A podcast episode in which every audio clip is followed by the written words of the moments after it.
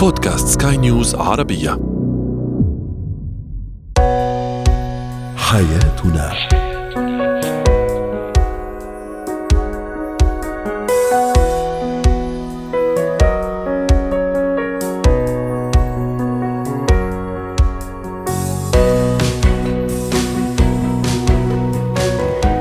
الكرام أهلا بكم معنا إلى حياتنا فضاؤكم اليومي الذي يعنى بشؤون الأسرة وباقي الشؤون الحياتيه الأخرى والذي يمكنكم الاستماع إليه.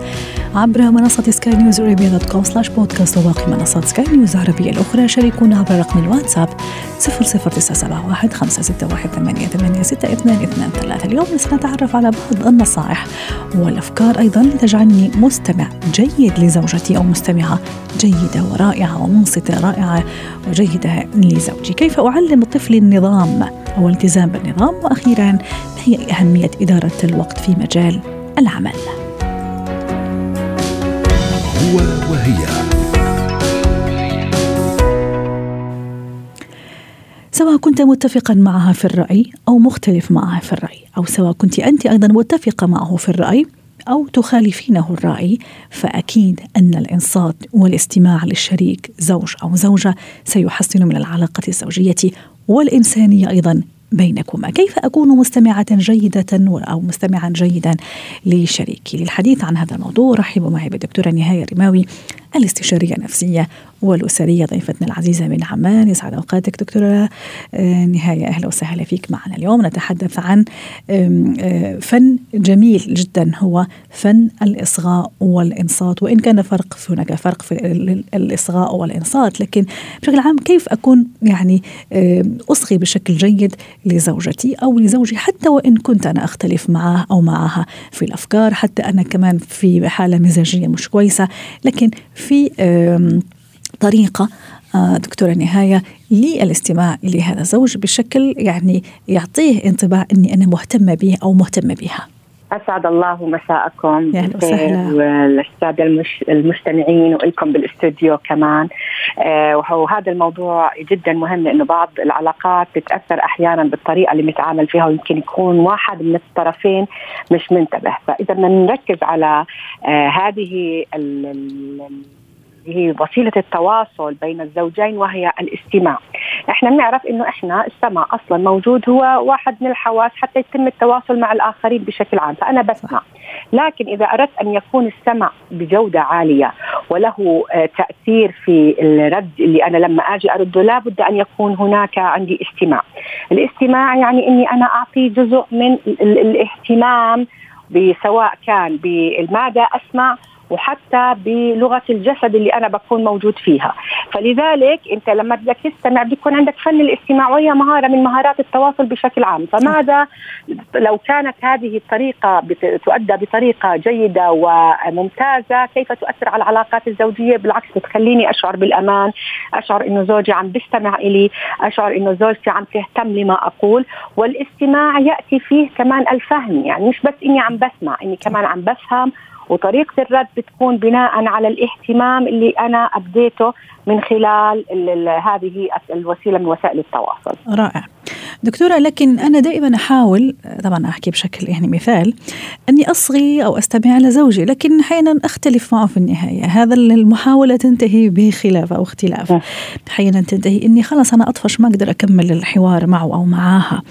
هل في مشكلة في الموضوع اللي طرح؟ في مشكلة بالطريقة اللي طرحها هذا الشريك؟ في مشكلة بالتوقيت اللي اختار فيه أنه يطرح هذا الموضوع؟ وين المشكلة بالضبط حتى ما قدرنا نكمل أو نكفي هذا المدة خمس أو عشر دقائق من الحوار لأنا أكون مستمعة أو هو يكون مستمع. ومن غير ما يحكم علي أو أحكم عليه من غير ما يلومني أو ألومه. طبعا. هلا بدنا نعرف إنه إحنا كزوجين بده يكون عندنا كمان عندنا هيك سنس أو حس إنه أنا أدرك إنه هو ما بيستمع لي لأنه مش مستمع بالموضوع ولا لأنه هو غير مستمع أصلا يعني شخص مش متعود إنه يسمع أو هو مش مهتم لإلي. هلا إحنا بطريقه الاستماع اللي بدنا نحكي فيها إذا اختلفنا في موقف ممكن ننهي النقاش هذا لا يعني ذلك إني غير مستمع جيد لكن انهيت النقاش لأنه هلا إذا أنا بدي أبدأ أتفاعل ممكن تصير مشكلة فمن الذكاء إني أنسحب. لكن إذا كنت كل مرة عم بنسحب من أي حوار أو أي نقاش ولا استمع إلى الطرف الآخر.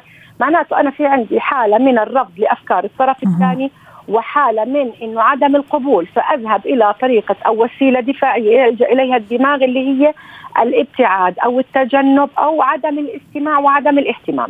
فإذا كانت بشكل عام هاي ظاهرة أو نمط في الحياة الزوجية بدنا نعرف إنه إحنا ما في يعني أشياء مشتركة بتخلينا نسمع لبعض ونهتم ونكمل. لكن إذا كنت أنا والله عندي مشكلة بطريقة الاستماع أنا شخص صمل أنا شخص مثلا مش مهتم خلص تحكي والموضوع غير مهم هذا بالذات. لا ضير يعني إذا كان هذا الموضوع بالذات. لكن إذا كنت بشكل عام لا بدي أنتبه إنه أنا شو بدي أعمل حتى أطور من حالي حتى أكون مستمع زي جيد لشريكي حتى ما يصير في خلافات زوجية وبالتالي تبرد هذه العلاقة وتفتر يمكن يؤدي ذلك إلى آه، انفصال عاطفي داخل البيت حتى لو ما كان في طلاق من خلال إنه إحنا ما عم نتواصل وما عم نستمع لبعض وما عم نسمع لبعض. في أكثر من طريقة ممكن مثلا يلجئوا لها. إنه أول شيء إني أنا أحط حالي مكان الشخص الثاني. إنه هو بده يطلب مني شغلة معينة أو بده يخبرني بموضوع معين. يعني حقي عليه هذا الشخص لما أطلب منه شغلة إنه يسمع لي. فأنا راح أسمع له لأنه جزء من حقوقي عليه يسمع لي فأنا بدي أسمع له. شغلة ثانية إني أنا أجي شوي يعني على الحياة فيها تنازلات وفيها أحيانا بعض الضغوطات البسيطة إنه اللي لا ضير فيها إنه ما بتأثر على حياة الأشخاص إذا عملوها يعني أنا مش جاي على بالي أسمع الموضوع بس هي حاسة متضايقة حاسة هلأ منفعلة حاسة بدها حدا يسمع لها. يعني وين بدها تروح؟ لمين تحكي مع صديقاتها وتنتشر المشكلة خارج البيت أو الموضوع اللي بدها تحكي فيه ولا تحكي لأهلها ويتدخل طرف ثاني لأ. بحاول إني أنا أكون استمع للموضوع. بحاول آخذ الطرف اللي يعني أو الجزء من المعلومة اللي أنا حاب أحكي فيها واركز عليها أو بحب أحكي فيها. هون يأتي هذا الشيء كثير مهم. وفموضوع الحديث اللي بيكون آه، بدي أنا أحكي فيه إني أنا بدير دفة الحديث وبحاول إني أمتص ما يريد أن يبثه هذا الشريك من خلال الحديث اللي بده يحكي لي إياه وأسمعه. وإني أنا كمان بنفس الوقت يعني أحاول أشعر إنه أنا سمعتك يعني بلغه أيوه صح. هذا اللي كنت راح أقوله أستاذة الدكتورة النهاية. اي نعم أستمع. في فرق إني يعني أستمع وفي فرق إني أصغي باهتمام وفعلا إني أحسس الشخص أو الطرف الآخر واعطيه انطباع نعم. إني فعلا أنا متعاطفة معه وأنا متفهمة موقفه وأنا استوعبت اللي عم يحكيه أو اللي عم تحكيه. ومو شرط إني كمان أعطيك حلول أو تعطيني حلول. دكتوره نهايه يعني يكفي إنه أنا وصلت لهذا الفكرة إنك أنت حاس فعلا بالشيء اللي أنا عم أقوله أو أنت كمان. فأتصور هذه نقطة رائعة إذا وصل لها الشريكان. طبعا. طبعا. نحكي كمان إنت بدك تكون مثلا من ضمن من هاي الاستراتيجيات إنه مثلا إذا الشريك حكى كلمة أعيدها أرددها. يعني زي كانه عم بعمل صدى لصوته لأفكاره حتى احسسه إنه أنا معك. يعني إنه أنا بثبت لك بطريقة أو بأخرى إذا كان هو عنده شك إنه أنت ما عم تسمعني أنت بحاسك إنك صافن أو سرحان. بقول له لا بقول لا إنت حتى حكيت آخر جملة وبحاول أعيد هاي الجملة. وبنفس الوقت إنه آه بدي من خلال الاستماع إني أنا أعمل تعاطف كمان. كيف يعني؟ أنا حاس إنه عنده مشكلة. أحاول مش إذا قالت لي مثلا أنا زهقانة أنا حاسة بالتعب أنا حاسة بالمرض بدي أحط حالي كمان محل الشريك.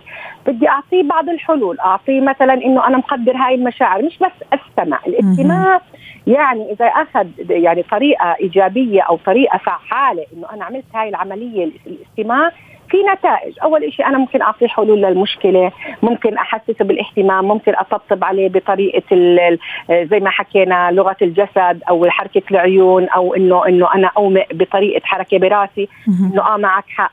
وبدي أنا أحاول إني أعطيه شيء يخفف مشاعر الشيء اللي أنا بسمع له عن الشخص الثاني إذا كان شاعر بالضغط.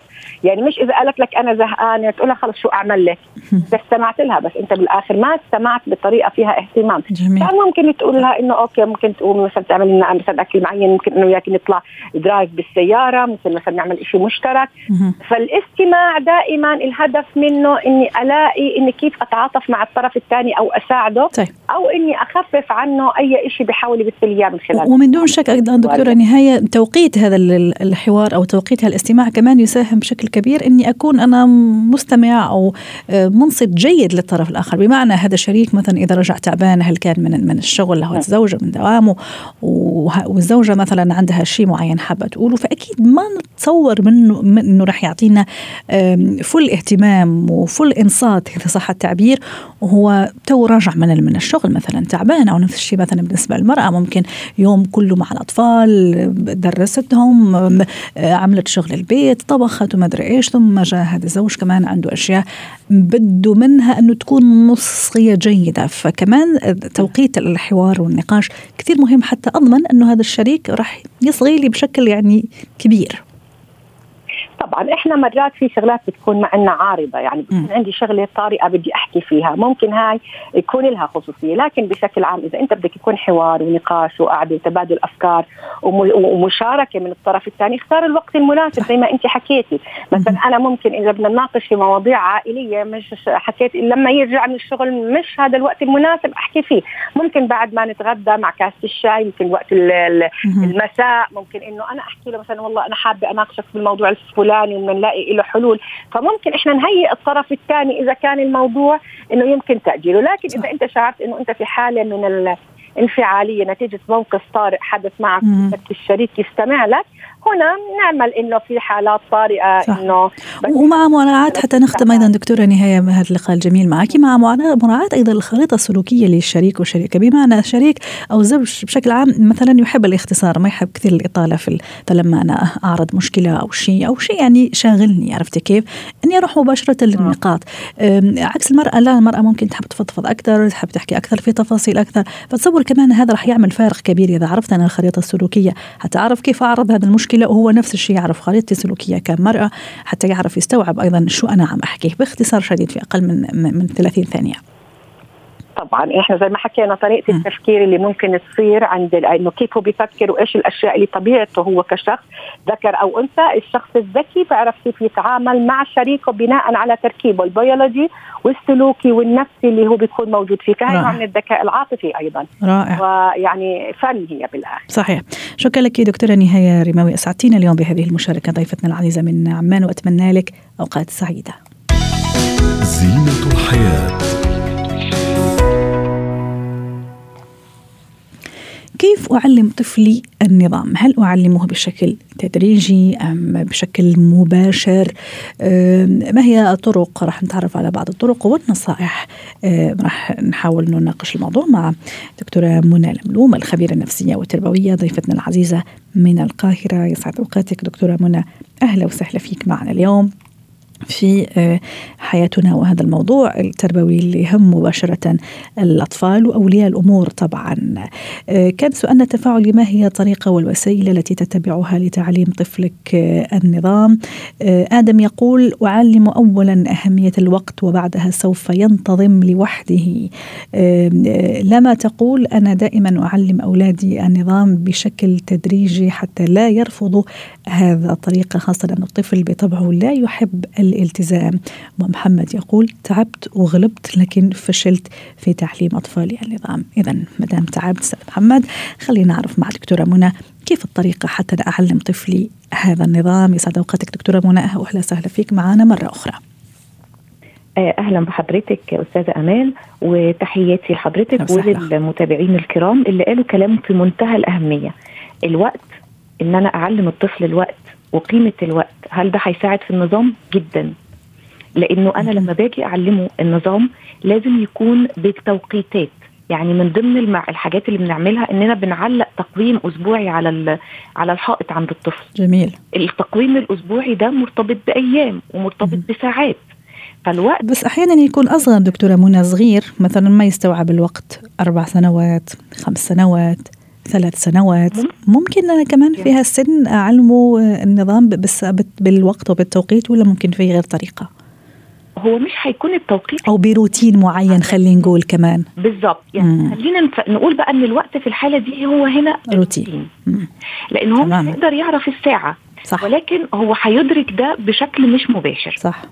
آه، الطريقة التدريجية برضو اللي قالت عليها أستاذة لما دي مهمة جدا لأنه أنا لما بكون عايزة أدرب الطفل على حاجة ما بينفعش إن أنا أديله المهمة كاملة قوم روق أوضتك. دي كلمة كبيرة جدا. عليه. لكن مثلا هنرتب المكتب هنرتب السرير أول ما نقوم من النوم وببدأ أحيانا مع الطفل ما اديهوش ترتيب الأوضة كاملة لأ أنا هبدأ معاه بس أنا محتاجة في الأول إنه يرتب سريره يوميا لمدة أسبوع لمدة أسبوعين. ومع كلمات تشجيعية دكتورة منى؟ طبعا كل مرة بنعملها لازم أقول له كلمة تشجيعية كويسة. برافو عليك. أنت عارف أنا ما كنتش متوقعة إن أنت هترتب السرير بالسرعة دي. أنت رتبتها بسرعة. أو أنت رتبته بشكل كويس. أنا لما برتبه مش بعرف أرتبه بالنظام ده. جميل. وممكن كمان ويكون الموضوع بشكل لطيف جدا. صح. أنت ممكن تقول لي عملت دي إزاي فيحس إنه إيه ده؟ أنا كمان ممكن أعلم مامي حاجة فهيبقى مبسوط قوي بالجزئية دي. ده بالنسبة لتعليقات المتابعين الكرام. آه بالنسبة للسؤال الثاني اللي حضرتك قلتيه اعلمه إزاي. أول حاجة إن أنا نفسي أكون متبعة نظام في البيت. صح. لما هيشوف إن أنا متبعة نظام هو تلقائيا هيبدأ يبقى سيستماتيك في الموضوع ده. لكن لو أنا عايزة أفرض عليه نظام أنا نفسي مش بفرضه. يعني مفيش ميعاد محدد للغداء مفيش ميعاد لل- للصحيان ومفيش ميعاد للنوم مفيش ميعاد لل- للعب الأم حاطاه للطفل ومواعيد بعد ما بنخلص اللعب بنلم الألعاب بتاعتنا. آه، ممكن كمان وهو بي بيلم الألعاب أكون متفقة معاه إيه الحاجات اللي انت محتاج انك تنظم الألعاب بتاعتك فيها؟ إيه المشكلة ان أنا افتح ال website الكتير اللي على الإنترنت ونختار مع بعض الأدوات اللي هينظم من خلالها؟ حاجات بقى فيها ألوان هترتب الألعاب بتاعتك حسب ألوانها. تمام إيه رأيك في الأشكال دي؟ وهو اللي يختار. كون إن الطفل بيشارك. ده بيساعده جدا على إنه يتعلم النظام بشكل كويس. جميل. دكتورة منى وأنا عم هذا النظام ضروري أني أشرح له السبب وراء كل قاعدة عم أعطيه إياها وراء كل تعليمة بين قوسين عم أعطيه إياها. طبعا لأن هو أنا دلوقتي لما يعني هاجي حتى أتعلم إن أنا ليه هرتب السرير بتاعي. اللي هرتب السرير بتاعي علشان ممكن الطفل يقول بمنتهى البراءة طب ما أنا هنام على السرير تاني صح. وهيتنعكش صح بس أنا بفهمه إنه إحنا لما بننام والعرق بتاعنا اللي مم. ممكن بيجي على ال ال ال الملاية بتاعت. السرير وعلى المخدة كيس المخدة إحنا بنغيرهم. آه ببدأ إن أنا أقول له آه ال- التنفيض بتاع السرير ده لأن كل العالم حوالينا فيه أتربة فما ينفعش إن أنا أنام على أتربة. لما. بفتح الشباك علشان أهوي الأوضة بتدخل أتربة. فلازم برضو إن أنا أبقى بنظف علشان دايما أكون بحافظ إن أنا بنام على مكان نظيف. رائع لو تراكمت الحاجات اللي مش نظيفة في الحالة دي أنت ممكن تتعب. وعلى فكرة مو مو فقط نتعلم النظام. سامحيني دكتورة منى وحضرتك عم تحكي كلام رائع وأكثر من من جميل ورائع. أنا عم أعلمه النظام وعم أعلمه كمان قيم وسلوكيات صح؟ عم علمه النظافة عم علمه الالتزام عم علمه الاعتماد على نفسه كمان عم علمه كيف يحل مشكلاته وهو كمان عم يلتزم لهذا النظام. حتى نختم مع حضرتك. احيي حضرتك جدا يا الله إنه يخليك. القيم بتبقى مرتبطة ببعضها. صح. أنا كده علمته نظام مع نظافة مع تحمل مسؤولية مع اعتماد على النفس. ما بقتش أنا كأم اللي بعمل أنا دايما كل حاجة. صح. يعني قوم طب يا حبيبي روح أنت اغسل وشك وأنا هروق السرير بتاعك. وبعد شوية بنلاقي الأمهات أو الأبهات بيشتكوا ابني ما بيتحمل ما بيتحملش مسؤولية. ابني لحد دلوقتي مش بيعرف يربط الحذاء صح. بتاعه. ما هو كل الحاجات دي بتتراكم وبتترتب رائع. على بعض. وحتى نختم كمان في آخر شيء مدام قلتي الأولياء مهم جدا انه اثنيناتهم يكونوا قدوة. مو فقط الأم هي تكون قدوة أو الأب فقط يكون قدوة. والطرف الآخر ممكن يضرب بعرض الحائط. كل هالأشياء اللي عم تعلمها الأم لابنها من ناحية النظام أو الأب كمان عم يعلمه لابنه من ناحية النظام. أقصد هنا الاتفاق بين الأب والأم على فعلا. آه، نتفق أنه نعلمه النظام لما نحن نكون اثنيناتنا ملتزمين بالنظام والقواعد والتعليمات. شكرا لك يا دكتورة منى. لمنوم أسعدتينا اليوم ضيفتنا العزيزة من القاهرة. مهارات اليوم نتحدث عن إدارة الوقت ربما في شوي في يعني ملمح أو طيف آه، بسيط من الشيء اللي كنا عم نحكيه قبل شوي اللي هو النظام. دخلنا فيه موضوع الوقت وإدارة الوقت لكن اليوم رح نحكي على هذه المهارة في مجال العمل. رحبوا معي بنور هشام مدربة مهارات حياتي. سعد أوقاتك أستاذة نور. أهلا وسهلا فيك معنا اليوم. ماذا يعني إدارة وقت؟ ومو يعني مو في أي مكان في مكان العمل اللي ممكن نحن نقضي فيه ساعات طويلة مع زملاء عمل مع مدراء مع إدارة يعني أكيد عندنا علاقات كثيرة مع عدد من الأشخاص وأنا م- لازم أني أدير وقتي بشكل صحيح حتى يضمن لي إنتاجية أحسن في العمل أهلا أهلا وسهلا فيك وبجميع. المستمعين مثل ما قلتي طبعا إدارة الوقت في مجال العمل كثير مهمة لحتى آه، تزيد الإنتاجية وتكون بكواليتي أو بنوعية تكون جيدة مش فقط مجرد إنتاجية. جميل. هلا بنلاقي بنلاقي الأغلب في مجالات العمل عندهم مشكلة اللي هي إما دائما بيشتكوا من إنه الوقت ما بكفيهم يعني العمل أكثر من الوقت اللي هم آه عندهم إياه للعمل يعني بيشعروا دائما في عندهم stress أو ضغط من الأعمال اللي عليهم. صح. أو إنه بتلاقي بعض الاشخاص بقول لك أنا بروح على الشغل وبرجع وما بحس إنه أنا عملت شيء. يعني بحس إنه أنا بس رحت ورجعت بدون أي إنتاجية. رغم إني ضليت اليوم كله في مع المكتب. اليوم كامل. يعني هو قعد ثمان ساعات اللي هي ال average تبعت خلينا نقول العمل هي تقريبا ثمان ساعات في أغلب الأماكن. بقول لك أنا قضيتهم ورجعت ولا كأني عملت أي شيء وين المشكلة واين الحلول؟ تماما. هلا أول شيء آه لحتى نبدأ نعرف شو المهارات اللي بدنا نعملها أول شيء بدك تشخص المشكلة اللي عندك بالضبط. لحتى تقدر تشخصها. لو شخص إما بيعاني من إنه ما عم بيخلص شغله أو بيعاني إنه ما عم بحس إنه عم بينتج اقعد لأسبوع خذ لك أسبوع من الوضع الطبيعي اللي أنت ماشي عليه وابدأ تسجل في كل يوم خلال ساعات العمل شو المهام أو شو الأشياء اللي أنت بتعملها في هاي الثمان ساعات سواء كانت لها علاقة بالعمل سواء كانت لها علاقة بالوقت مع زملائك لها علاقة في ال break أو الاستراحة اللي بتاخذها سجل كل شيء بتعمله في الثمان ساعات هاي وقد بياخذ منك وقت لمدة أسبوع. بعدين شوف هذا الجدول اللي عملته للأسبوع الطبيعي اللي أنت already ماشي عليه. شوف أنت وقتك وين بيروح بالأكثر؟ هل فعلا وقتك بيروح بالأكثر على العمل اللي أنت أو المهام اللي مناطة لك إنك تعملها أم بيروح على أشياء أخرى مش مش مكانها العمل؟ يعني تحديد الأولويات نور.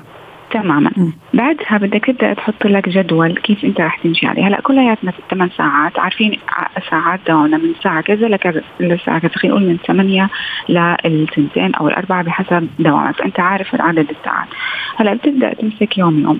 في كل يوم أنت أكيد في عندك أشياء ثابتة. أكيد في عندك اجتماع ثابت محدد من قبل. م. أكيد في عندك مكالمة أو meeting خلينا نقول اونلاين محدد من قبل. أكيد عندك آه، مهمة معينة مطلوبة انها يتم انجازها في تاريخ معين. باختصار نور لو سمحتي. م.